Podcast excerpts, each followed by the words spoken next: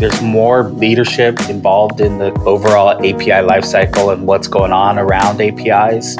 You got to keep simplifying. You got to keep focusing on the people, the end value, the users, over and above just the technology, and make it inclusive, make it a conversation that business stakeholders can be involved in as well as developers, and help developers be more successful in that kind of landscape.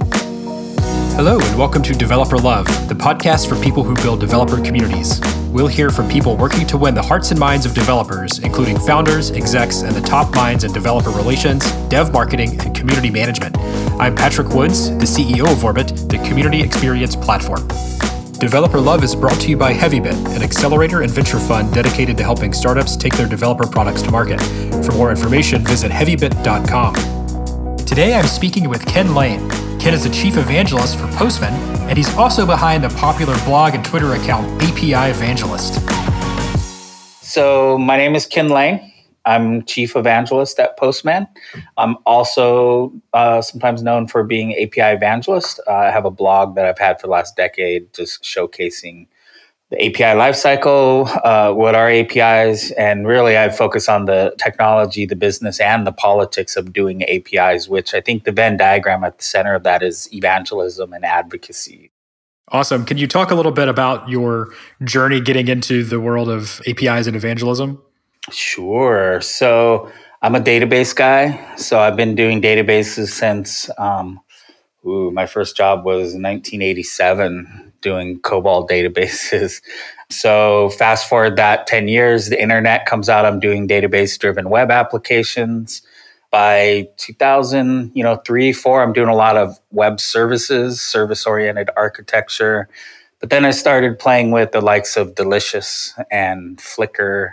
And then the Twitter API came out, which changed my world. And I saw the potential of web APIs and the internet and, and public APIs and what it does for kind of bringing you out of your our silos, you know, our, our our database silos, our enterprise silos. And I was really intrigued with what Twitter was building, you know, because the app was just you could sign up, follow friends, and then tweet. And then they launched the API, and like everything we know is Twitter today was built by the developer community. And then once Amazon happened in 2006, shortly, you know, after or around the same times as Twitter, like I could deploy APIs for infrastructure storage. I could deploy a server using web APIs. So I was like, wow, there's something going on here. And then in 2009, I met my, my now wife, who is a folklorist. And she introduced me to storytelling. And I saw the combination of public web APIs and community, and then storytelling being a, a really powerful combination. And I quit my job at SAP. I was a VP at SAP running North American events, and I didn't much care for it. And I started API Evangelist, and I've just been kind of studying the space and telling stories ever since. That's quite a journey. How would you say that the API and evangelism landscape has changed, maybe just beyond the technology, but maybe speak a little bit about the tools and methods for adoption, awareness, things like that? Yeah, I would say 10 years looking back, I mean, I just kind of rolled over 10 years looking back, and not a lot has changed. Um, I would say the main thing that has changed is it's gone mainstream. So, you know, in 2010, 11, I was talking to the Twilios, the Stripes, you know, Amazon, the kind of core of the tech world. Now I'm talking to, you know, banks, I'm talking to insurance companies, healthcare providers. And so the sphere of who I'm talking to is has widened significantly. And there's more leadership, VPs involved in the kind of overall API lifecycle and what's going on around APIs. So it's it's really for me, it's you got to keep simplifying. You got to keep focusing on the people, the end value, the users, over and above just the technology, the tools, and make it inclusive, make it a conversation that business stakeholders can be involved in as well as developers and help developers be more successful in that kind of landscape. How has storytelling as a practice or a discipline helped you navigate the transition from predominantly a tech audience to more of a business stakeholder audience? Yeah, I mean, every technical detail I do, building an API, consuming APIs, documenting, I have to find a way to explain it to other people that are outside of the circle. And I would say this is really the value of APIs and advocacy and evangelism on top is is you're forced to do that. You're forced to kind of pause the tech, the thing that you're really excited about, and make it make sense to a wider audience. So this further expansion into business circles has just really forced me to further distill things down, keep things simple, make sure things are are explainable and, and easy to onboard. And complexity just has to not go to the wayside. I mean, there's still complex technical things that have to occur, but you have to really work to make sure that they have purpose and meaning and they add actual business value to the bottom line. Otherwise, if you can't explain that, you're not going to be successful. And, and if you can't measure and, and help other people understand that and say, hey, we were successful or we weren't successful, you're always going to be stumbling. Hmm.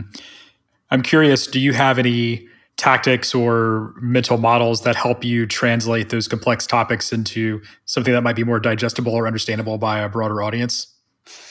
Yeah, I mean, the the writing for me is how I develop those mental models and refine them and move them forward. Um, if people have read my blog API Evangelist, it's it's very rough. It's not a, a, finely edited. It's very much almost my notebook, but it's that first step in me going, okay, here's what I'm doing. Here's why it matters. Here's how i'm going to explain it to someone.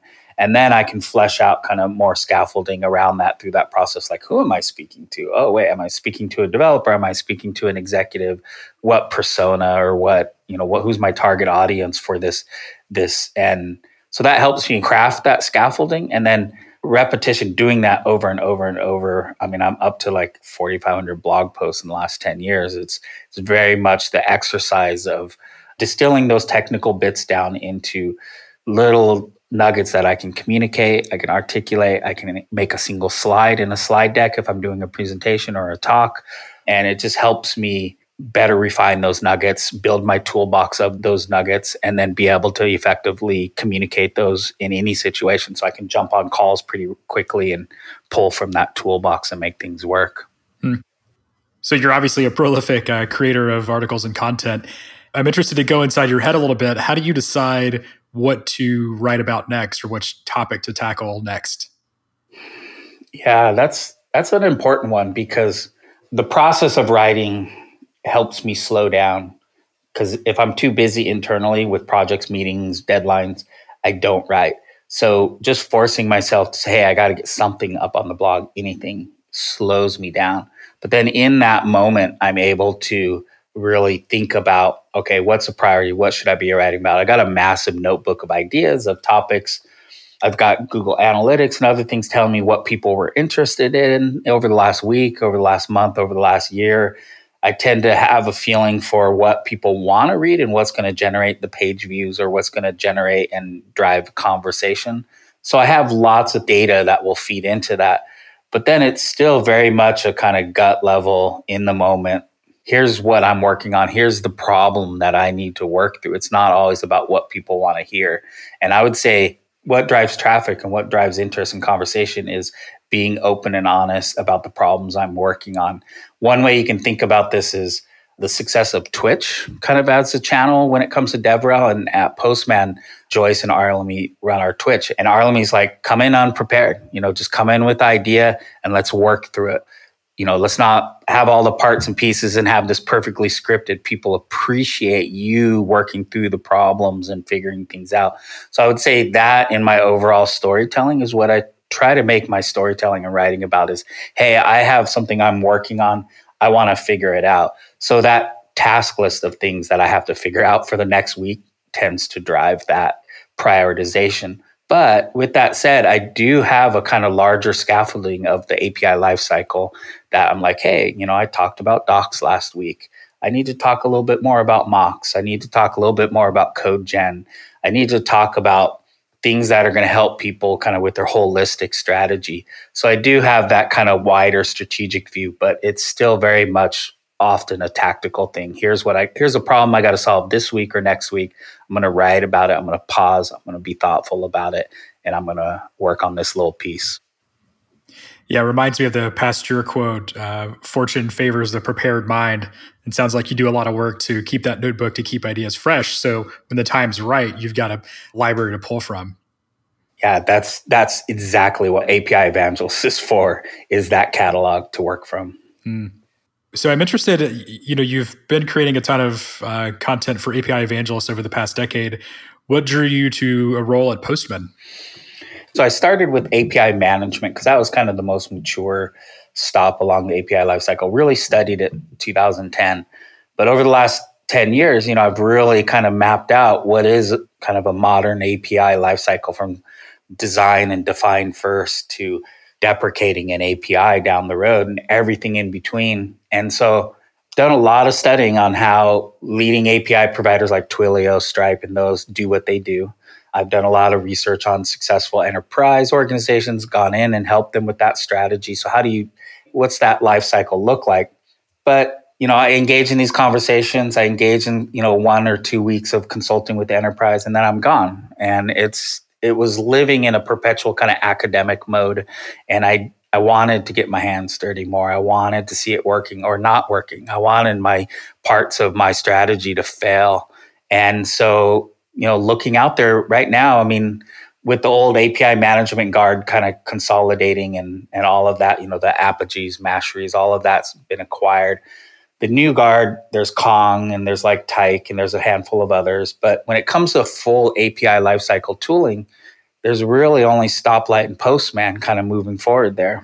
And so I would say I had been working with Stoplight for quite a while, but my friend Phil is kind of leading the charge there. And then Abhinav and I got talking at Postman and just talking about what's needed and really started looking at how Postman collections work and how the platform's evolving. I'm like, that's the tool that's going to help me really you know help me make the rubber meet the road when it comes to a lot of my ideas and allow me over the next decade to take them to that next step i think where it's more applied rather than theoretical api lifecycle and governance stuff hmm. So you mentioned something in there that i, I want to dig into a little bit. You mentioned that in your role at the api evangelist it felt very academic and the opportunity to postman gives you the chance to test some of those ideas and you said i wanted parts of my strategy to fail. Can you talk a little bit about about that observation? Because uh, that seems a little counterintuitive for a lot of people who might be terrified of their thinking being uh, incorrect. Well for me i know enough about the api lifecycle and you know helping build the factory floor at large enterprises that something sounds good and then once it meets the people and meets the masses within the, the enterprise that it didn't play out the way you thought. It was perfect technical implementation. And for me, that's why I really focus on the three spheres the technology of APIs, the business of APIs, and then the politics of APIs. And there's internal parts of that and there's external, but you can have a perfectly designed, you know, restful, all the things we love to, to talk about when it comes to API design, everything down to your I's dotted and T's crossed. And then it comes against the business strategy of an enterprise organization or the business uh, strategy of a startup or the lack of a business strategy for a startup. And it'll fail. I don't care how technically perfect it is. And then the politics for me can be either internal politics um, it can be external politics or industry level and you've got to know how to play the politics game when it comes to putting an API out there, understanding how it's going to be wielded, how it's not, what's that look like with your competitors. Internally, you got to think of other groups. Um, there's a lot of infighting. There's a lot of, you know, how do budgets work? When you launch this API, what's it going to cannibalize? There's just a lot of things to consider. So I know a lot of my ideas are pretty robust, but without actually taking them into an enterprise organization and seeing them through or building a product or a set of features that actually implement that they're just never going to harden and mature enough for my liking. So I, I need that to grind against the actual operations to make them work. Yeah so as you've tested your ideas in real time inside of organizations and at postman what's something that has really surprised you as you started to test those ideas live um, just how much education is needed as kind of laying the groundwork. Just everything from fundamental literacy around HTTP. I mean, I go into a lot of enterprise organizations where super smart PhD level CS people running the show just run circles around me when it comes to programming and architecture.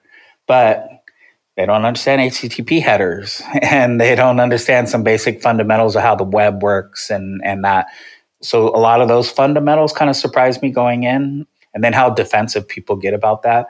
But then other levels of education around the tooling that they're using. So they have a three five year license for uh, you know vendor A or B, and they don't really understand what it does because that decision was made up above them. They aren't educated and, and aware of it. I come across a lot of teams who are you know using Swagger, Open API, but really don't understand how it works, why it does what it does, and so all of those layers of people just not knowing everything they need to be successful a lot of it's not having time because of prioritization within organizations. It's like they're not given time to prioritize education and learning. I knew that was going into a lot of these, but I just didn't understand the scope and severity, I think. And organizations need to invest in, in education a little bit more, I think. Hmm. What keeps you coming back to this space or this problem set?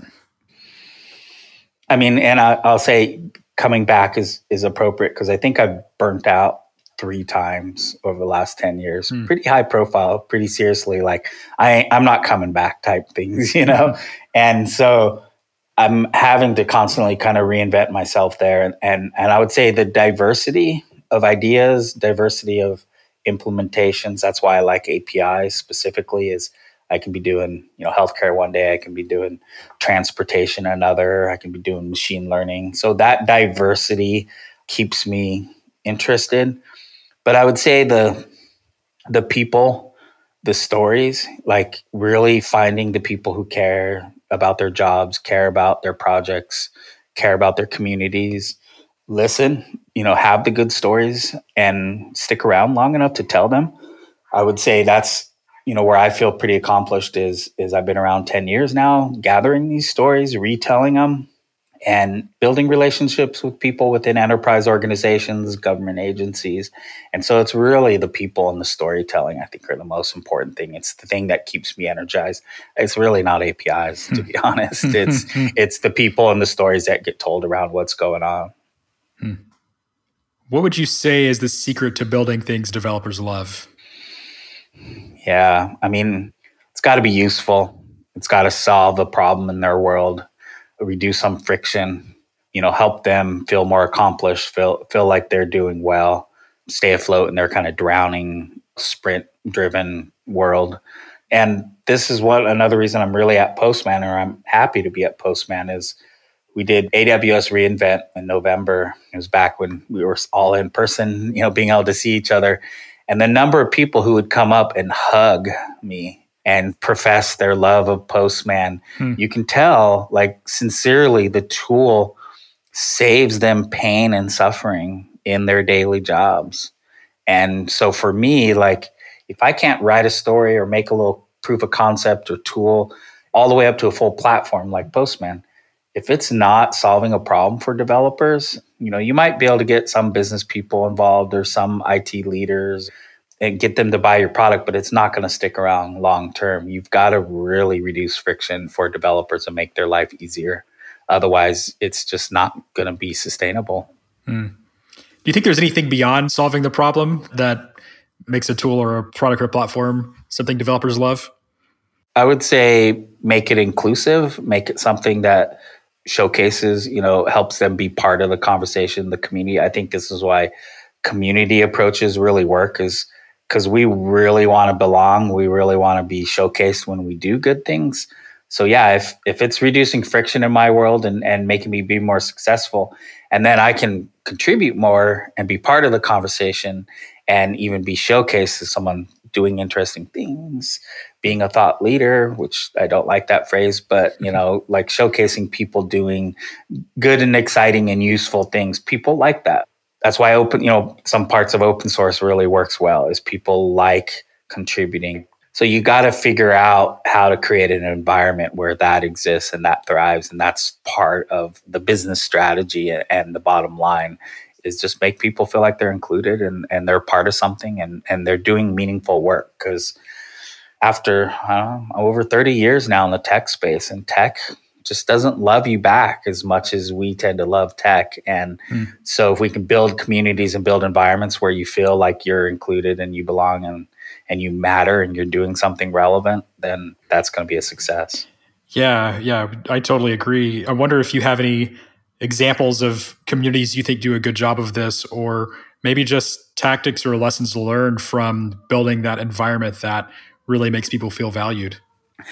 Yeah, I mean, there's the easy ones. I mean, you can grab Twilio, they get it. The stories they tell, the showcasing of developers, the, the, showcasing of partners, they really get the formula at a lot of levels. So those are the easy ones. But I would say looking outside of the tech echo chamber for communities and tactics, um, you can go places like the US Census Bureau, which is super high value data set, fairly complex set of APIs, but you got data stewards who really care about the data, like really, you know, they've been working on a survey for five years, you know, formulated the questions, saw the execution of it, the gathering of the data, the publishing of the API, and they're in the Slack channel for the API community kind of DevRel, you know, so they're they're there answering questions and doing things. And so there's government agencies that have communities that are really kind of engaged like that. But as far as tactics, I mean, feedback loops are pretty critical. So Slack channel, a blog with comments, you know, forums, those are all the kind of usual feedback loops. How do you give your your community a voice? But I would say the tactics, those are good kind of strategic level. Hey, we're gonna have a developer Twitter account. We're gonna have a forum. But it's really the tactics and how you employ that that make people feel included, make them actually feel like they have a voice make sure they feel safe. I mean, code of conducts, making sure people are heard, people have a voice, they're not talked over. So there's a lot of those little nuts and bolts that go into these. So have a have a diverse set of channels, have ones that make sense and are meaningful and are active, are true feedback loops. They're not just community owners just broadcasting. And and then explore and find new channels, but don't open up too many so you have too many channels.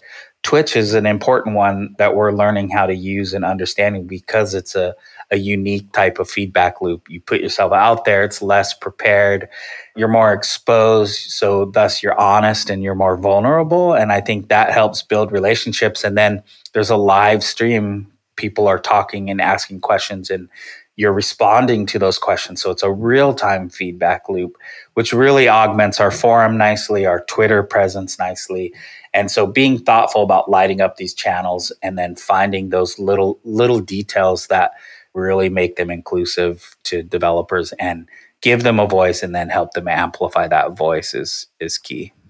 Hmm. So thinking about your role at Postman, you know, I guess the question has two parts. What's what's the day to day look like, and then how do you know it's working? You know, what's success look like for you? You know, I, I, have to admit, I don't have as many ways of measuring the impact. I, I tend to know whether something was successful or not. You know, number of stories I'm telling. So it's not just blog stories; it's webinars. So more prepared, Twitch, uh, less prepared.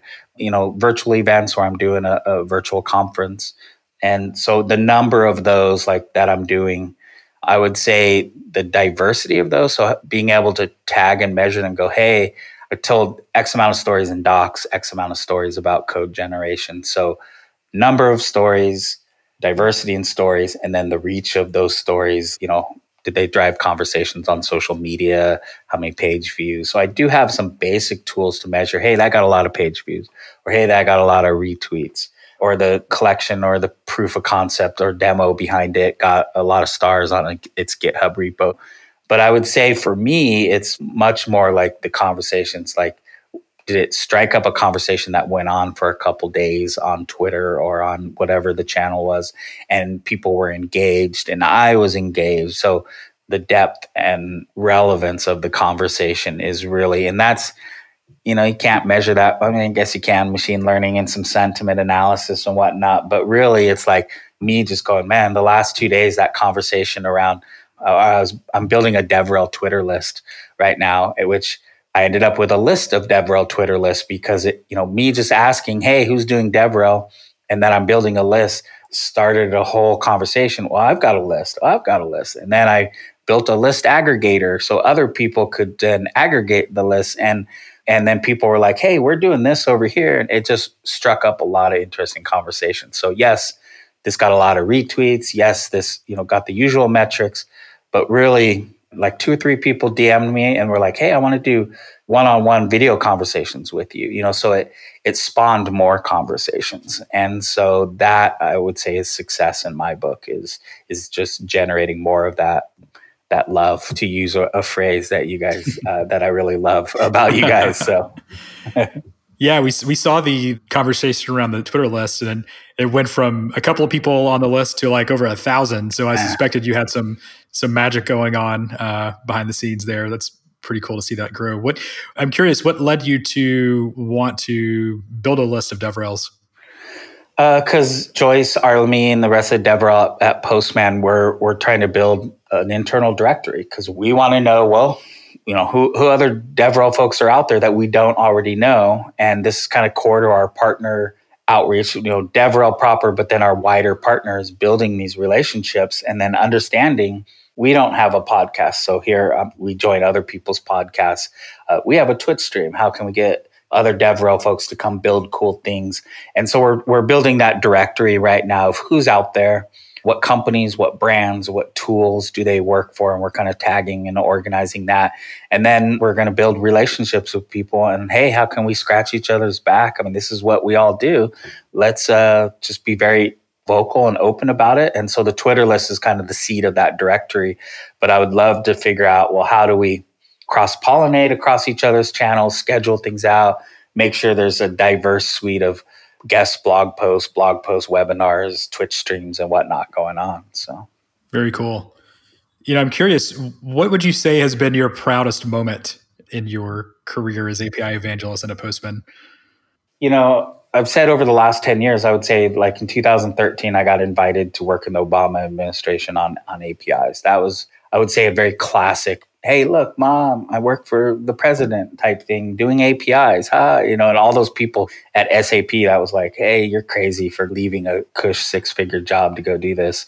I would say that still would be the one that I tell most stories about, but more, I would say subtly, is just rolling over the 10 year mark this July. And it kind of just happened softly because of COVID, but I've been doing it 10 years successfully, and I feel very accomplished. I've got lots of great stories to tell. I've learned a lot. I have a great job um, now at Postman. I mean, I wasn't always paid very well over the last 10 years, so it was a hustle.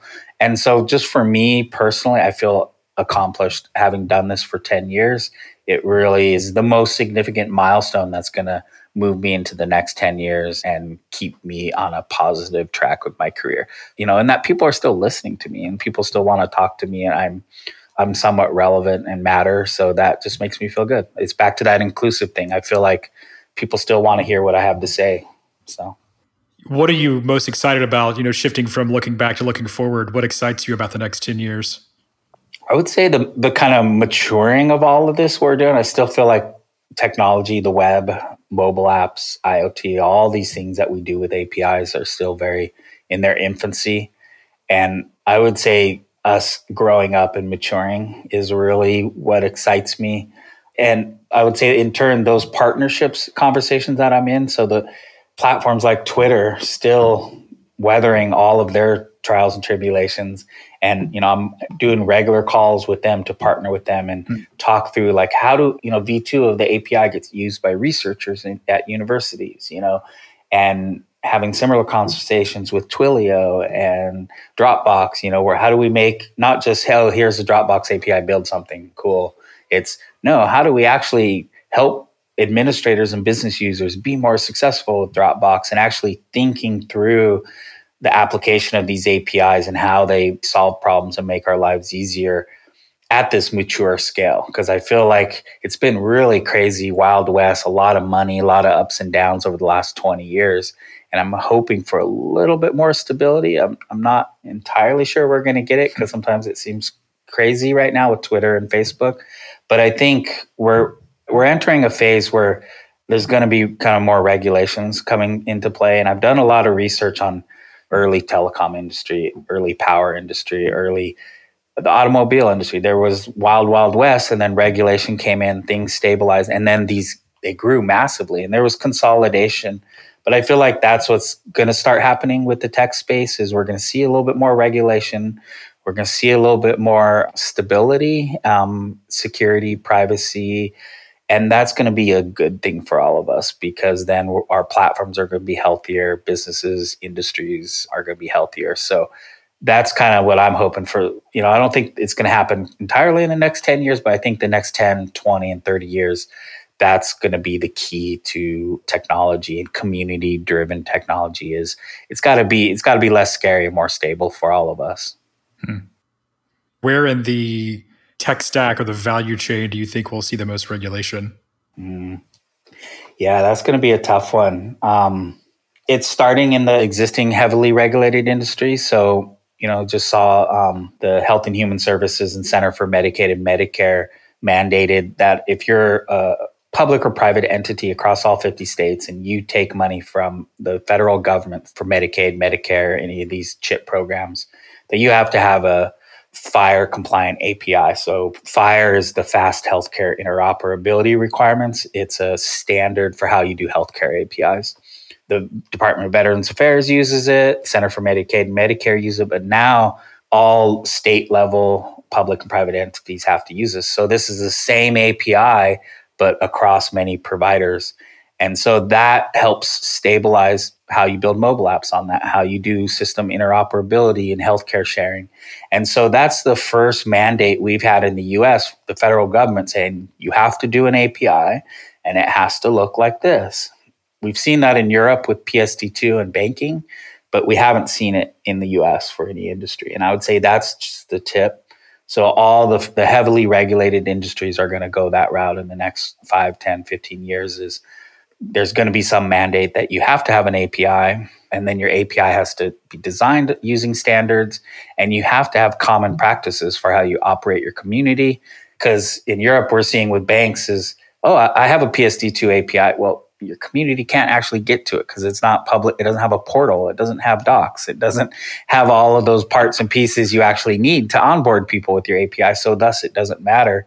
And so the, the things we take for granted as DevRel and kind of community managers, the rest of the world has to wake up to that. And some of that's going to be mandated as part of these kind of API standards. So we're going to see that in healthcare. We're going to see it in fintech. We're going to see it in transportation mm. and all those industries over the next decade.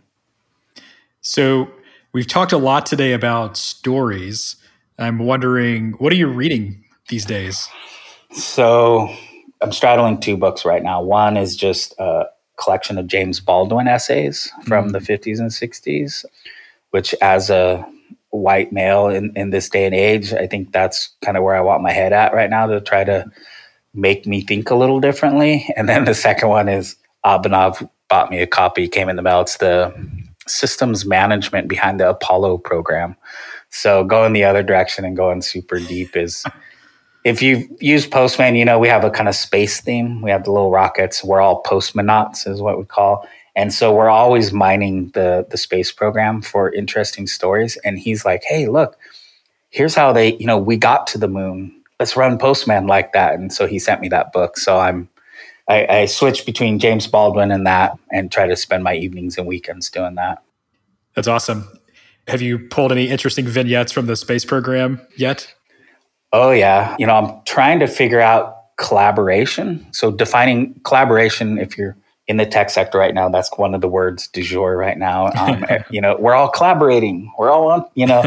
so, what does that mean? And so, I'm really kind of going through the space program and understanding okay well how did this work as far as each of the teams for the apollo program? How did they collaborate share information work together? What did that look like? But then what did it look like from a vendor standpoint? So how did you know the actual capsule the apollo capsule you know this vendor bid on it to do said they could do it like this and there was these failures and then so grabbing a lot of those practices and really applying it to well how do we build systems that are longer have a longer life are more reliable and sustainable? Because if you're sending something into space you know updating patches and doing things are significantly more expensive. You want you want to be longer lived. So how do how do we take those practices uh, and and apply them to just everyday technology to make sure that we're building a little more reliable and stable systems? Mm. So, one question I ask every guest this podcast is called Developer Love. So, I'm curious What's one thing that you're loving right now? So, I mean, dream job, pinching myself. I'm, I'm where I want to be. Rehashing a little bit of what I've already just said is I get to have really interesting conversations with big companies. So, just the scope of the people that I get to talk to now and the projects they're working on, how smart they are, the things I get to learn that keeps me excited because mm. I'm I mean again it's really not the APIs it's it's just the way that the Twitter team sees the world and what they're doing you know APIs I would always say the Twitter API for me is one of the most important APIs out there and it's one of the ones I love and hate the most mm-hmm. and so endless lessons and so I'm I feel totally blessed that I get to work with them on a regular basis but then extending that to other companies you know I'm talking to the Salesforce people and then I get to go to government and I'm working on the healthcare stuff and I get to talk to European bankers. And so just the scope of the conversations and the diversity and the people that, that I get exposed to are really what keeps me going. And I, I totally dig my job. It's cool like that. Mm, I love it. Uh, thanks so much for coming on today, Kin. If people want to learn more about you and what you're up to, where should they go online to find you? Kin Lane or API Evangelist on Twitter. Um, pretty prolific under both channels. APIEvangelist.com is my blog, but Postman.com is, you know, API Evangelist, as I said, is very much my notebook. It's it's a lot rougher. Um, it's a look behind the scenes, but the Postman work that I'm doing on the Postman blog, the Postman webinars, and those conversations I have a production team behind me. I have an editor. Um, it's much more polished and refined. And I definitely recommend tuning into postman.com for what, what I'm cooking up there. Well, thanks for your time today, and thanks for all of your work over the past decade. I know the team at Orbit and a lot of folks in our own Orbit respect and really appreciate the work you've done. So keep it up, and thanks again for coming on. Thanks for tuning in. Like I said, it's uh, it's what keeps me going. So appreciate it. Thanks for listening to Developer Love. If you've enjoyed this episode, please consider giving us a five star rating on iTunes and tell a friend. You can learn more about Orbit at orbit.love slash podcast and follow us on Twitter at Orbit Model.